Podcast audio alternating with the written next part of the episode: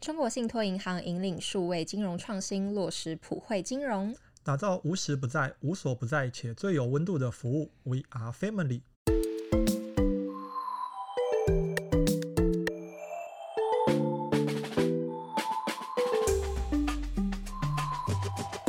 从财经大小事聊到省钱小秘诀，一起打造属于你的理财金字塔。欢迎收听，不管啦，给我钱。大家好，我是海晴，我是强尼。不久前我们不是才聊到，今年有一档 ETF 真的是红到不可思议，就是新闻一直在报道。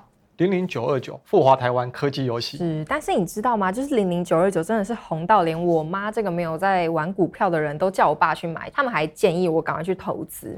我记得你之前有在节目上分享过啊，就是你爸爸是属于那种比较短期操作啊，会做波段啊，做当冲的那种类型。没想到他也开始投资 ETF 了，真的很夸张哎！因为他以前真的是不会买这种 ETF 的人，但是我没觉得涨太慢了。对，我没想到他现在竟然也下去买了，也投进去了。那是为什么？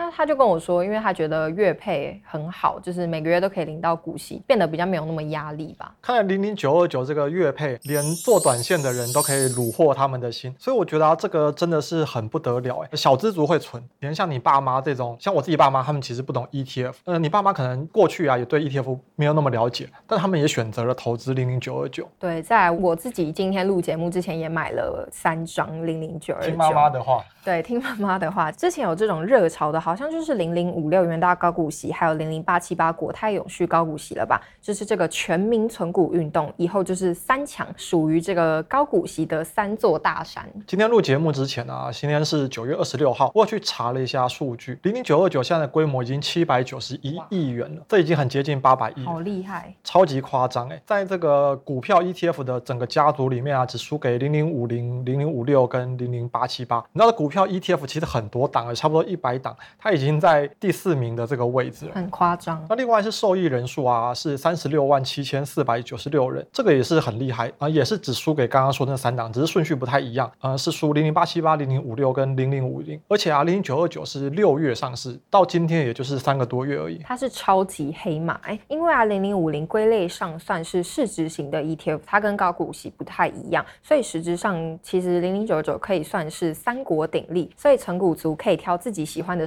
阵营去加入，跟玩游戏一样，选择自己要加入的。对，或者是因为这投资啊，我们还是可以全部都要。对，这也是一个方法，就是选择太困难了，我们就不要选了，全部都卖，因为他们的价格也不算贵嘛，就是小资族都还是可以买得起的。刚好一个是一字头，一个是二字头，一个是三字头，都不算贵。对，那既然呢、啊，零零九二九这么的红，那我们今天是不是就要来交给 ETF 达人强尼来帮我们分析一下这档 ETF 到底好不好，到底值不值得投资呢？那位听完这一集，你觉得不太乐观，那会不会等一下就先明天就直接卖掉？开玩笑的，我们还是从从头开始介绍认识一下富华台湾科技优息。它是今年六月九号上市的，发行价格是十五块钱。那它追踪的指数是特选台湾科技优息指数，成分股啊一共有四十档，会在每年的六。六月进行定期的审核与调整，就是去汰换啊，跟新补进成分股。那它收益分配啊，是采用月配息，也就是一月到十二月都会除息，都会分配现金股利。那也有收益平准金的机制。我想啊，这里面月月配就是它零零九二九这个话题度最高的一项特色，最创新的地方，因为比其他都还要重要，就是它是台股第一档月月配的 ETF，比以前那些年配啊、半年配、季配的 ETF 都频率还要更高。大家都觉得。想买它的原因，一定都是因为它每个月都可以领到钱嘛？对啊，刚刚你说你爸妈也是因为这个原因，所以买它，所以光月月配啊，就已经是一个很有话题啊，新闻也一直报道的一个特色了。但我觉得富华投信呢，它很厉害的地方就是它不只有月月配。它在六月上市的时候，七月啊就很快的宣布它要配息了。这个是很少见的情况吗？对，绝大多数的 ETF 都不会上市一个月后就配息。呃，他们会在公开说明书里面有写，比较常见的啊，像是会说成立起算九十天或者是一百八十天才会进行收益分配，当然还是要看它领到股息的状况。那有些设计是六十天就配，我觉得就已经非常快了，因为正常情况啊，它都需要一些时间啊来累积它的股息。还是说零零九二九背后有郭台铭还是王永情在靠它。难怪啊，就是它零零九二九在六月挂牌的时候，七月宣布发零点一亿元，就会变成一个让大家很惊喜的新闻，因为它真的太有效率了。这一定是有事先精挑细选的时段，它选在那个台股的除权息旺季，等于让它一上市成立的时候先买股，就可以陆陆续续领到配息。那刚好啊，从上市到配息的一连串宣传呢、啊，第一次配零点一亿元啊，如果我们换算它单次的值利率是零点六六趴，好像还好，听起来就是不怎么样。但是不要忘记它是月月配，所以我们每次看这个广告或者是看新闻的时候，都会看到一个词叫做年化值利率，就是因为一年会配十二次嘛，所以年化就是把零点六六去乘上十二，就会变成七点九二趴，所以非常接近八趴哦。其实也算高了，就是很高股息的数字。那目前呢、啊，零零九二九有配了三次，都是零点一一元，基本上是没有什么意外。我觉得十月的时候看它现在的股价配零点一，应该是不太有压力，所以我觉得这让呃已经进场买的，或者是在旁边还在观望，觉得到底值不值得投资的，都还蛮有信心的。对，因为他没有在画饼，他就是给人一种月月配真的没问题的印象，就好像买它都可以很稳定的领到现金股利，就是每个月替自己加薪。退休族的话，也可以用这笔钱去生活。那我觉得让投资人充满信心的啊，月月配配息，殖利率一定是一个因素。那另外还有一个是报酬率。对，我们之前才有聊到说，就是今年高股息 ETF 靠 AI 涨了很多嘛，像是零零五六、零零八七八，他们的报酬率冲很高，都变成标股。那零零九二九也是一样吗？对，我也是上节目前特别看了一下，它现在最新的数据，零零九二九啊，成立以来的报酬率是十七点四七趴，这才三个多月的时间。如果我们学那个年化值利率的数字，直接因为三个多月快四算四个月好了，我们用一年直接乘以三，那会有多夸张？对，真。的是很夸张，因为超过五十趴，我会以为自己好像买的是变成那个杠杆型 ETF 哎、欸。不过乘三这个是当然是开玩笑的，因为没有人会这样子估算，也很不准。只是想要让听众有一个概念，就是三个多月，快四个月涨十七点多趴是多夸张的事。对，它真的很厉害，但是我们这集没有接他业配啦。就是我们现在有讲了配利息，还有殖利率跟报酬率。那零零九二九还有哪些地方值得我们去注意吗？我觉得一定是指数，因为投资 ETF 啊，基本上就是相信这档指数长期是有效运作。指数啊，可以说是一档 ETF 的 DNA，是它的灵魂。对，我们刚刚有提到，就是零零九二九，它是追踪特选台湾科技优息指数，那它有什么特色吗？这档指数啊，它选股的池值是上市加上柜市值前两百大的电子科技类股，同时啊，市值要求达到五十亿元。接着是近十二个月，还有近一个月的流动性检验，再来还会有五项基本面指标的筛选，包含波动度、近三三年平均值利率、近五年现金股利变异系数、长短期本益比差额、股东权益报酬率，再以股息值利率由高至低。排序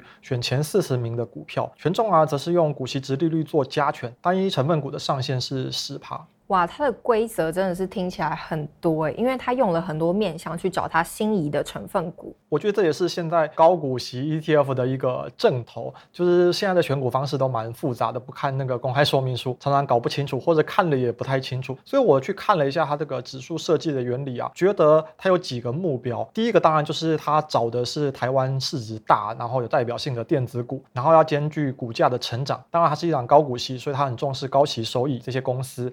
时啊，也希望降低波动度，然后有把稳定获利能力当成筛选的一项条件，希望啊可以避免挑到景气循环股。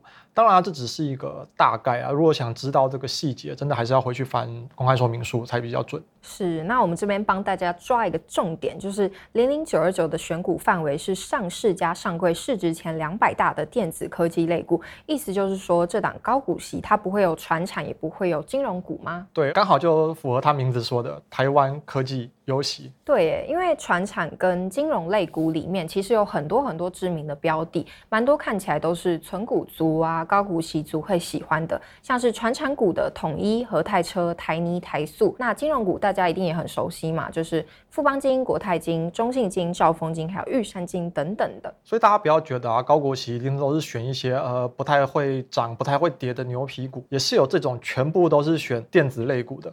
像零零九二九就是这个。那在台股啊，电子类股下面还可以再分成八大类，是半导体、电脑及周边设备、光电、通信网络、电子零组件、电子通路、资讯服务跟其他电子。可以想象，虽然它的指数有纳入低波动的元素，但是零零九二九的波动度应该不会太低。所以我觉得，如果是追求平稳，然后不希望看到那个股价上上下下的这一类投资人，就先跑。呃，也不是，我觉得是需要去想一下自己能不能接受这个波动的程度，就是心脏能不能受得了风险。这也是为什么。它的风险等级啊，在高股息 ETF 里面是比较少见的 RR5，就是因为它只投资电子股。这点真的很需要考虑一下，因为投资真的是要认清楚你自己的需求是最重要的嘛。那不管你是选高股息型、选市值型，或是选主题型的 ETF，符合自己的投资目标，才能有办法的安心一直持有下去。另外啊，我觉得还有几个是投资人可以关心的重点。第一个是经理费跟保管费，零零九二九啊，它是采取阶梯式的收费，不过以它这个月月配的知名度，一上市啊，其实就已经达成最便宜的那个集聚了。那经理费是零点三趴，保管费是零点零三趴，加起来啊是零点三三趴。这个数字听起来还算合理啦。那这边补充一下，零零五六是零点三三五趴，零零八七八是零点二八五帕，就是没有特别贵，也没有特别便宜，就是 OK 的一个费用。那实际到底费用率是高是低啊？还是要等这个完整的一个年度来看会比较准。因为除了经理费跟保管费，这只是其中一部分，股票交易啊等等的那些都需要钱，要看总费用率会比较准确。我有发现啊，零零九二九针对这部分啊特别做宣传，它有主打低周转率，就是我们。前面说的，它成分股一年是在六月的时候调整那一次，那就是想要告别啊过去很多高股息 ETF 会比较频繁换股、交易成本高的通病。对啊，而且还有之前我们在节目上有特别提醒大家，内购费用虽然不会额外收取，但是持有 ETF 的每一天都是要收费的哦。所以还是要特别注意，不要让钱默默的消失。另外还有一个重点是，零零九二九它的保管银行啊是富邦银行。这个跟广大领息族追求月月配的有很大关系，因为在发现金股利的时候啊，如果你的银行账户领钱的那个账户不是富邦的话，就等于是跨行转账，那会被收十块钱的运费。如果是同个银行才可以省起来。我现在才知道，因为我自己买了，然后我都不知道，所以我现在就是每个月要每次要被扣十块，那真的是蛮不开心。因为虽然说是小钱，可是因为积少成多嘛，它年配息一年扣一次还好，可是因为它是月月配，所以每个月被吃掉十块，其实久了也是蛮吃。吃亏的。你看，假设是一个刚开始投资的小资族，他可能就一张或两张，配一次零点一亿元是一百一十块，扣一次就要十块钱，你就会觉得哇，这个好痛啊！我才领一两百块，你还要扣我十块钱，很重，而且每个月都会扣，你每个月就少喝一杯麦香红茶、麦香奶茶。那我好像先把它卖掉好了。没有啦，其实也没有那么严重啦。我会建议，如果你真的是想要长期持有零零九二九，那可以跑一趟富华投信，可以去申请更改配息账户。当然，前提还是要有富邦银行的账户，不然你也是要另外去开。不过啊，富华目前只开放临柜办理，所以上班族就比较辛苦一点。不过我也有查到啊，他有公告说，呃，目前已经有在规划做线上变更收益分配账户的这个功能，预计今年底会上线。所以你持有零零九二九的话，大家都可以再注意一下。是，那今天一整集下来啊。相信听众朋友们对零零九二九应该都有多一些的了解了吧？那之后看到新闻上啊，网络上热络的买气跟讨论文，都可以先想一下这个东西到底适不适合你自己。理性看完之后再来决定要不要下手。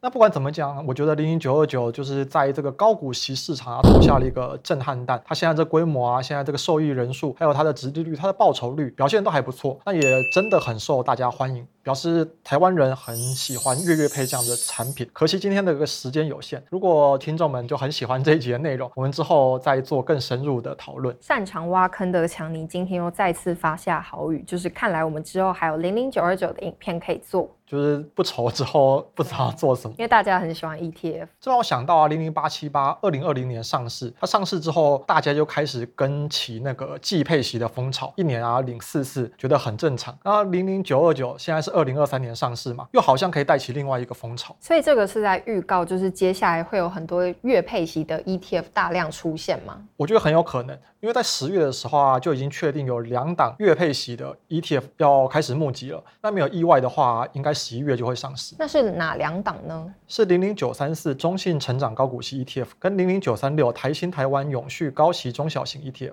哇，都是月月配，然后又是高股息。那看来我们之后那个台湾的 ETF 又更热闹了。到时候我们再请强尼来帮我们整理一下个别的特色，或是来做一个 PK，就是这三档高股息 ETF 到底是谁最厉害？你已经帮我把台词讲完了，直接挖一个坑。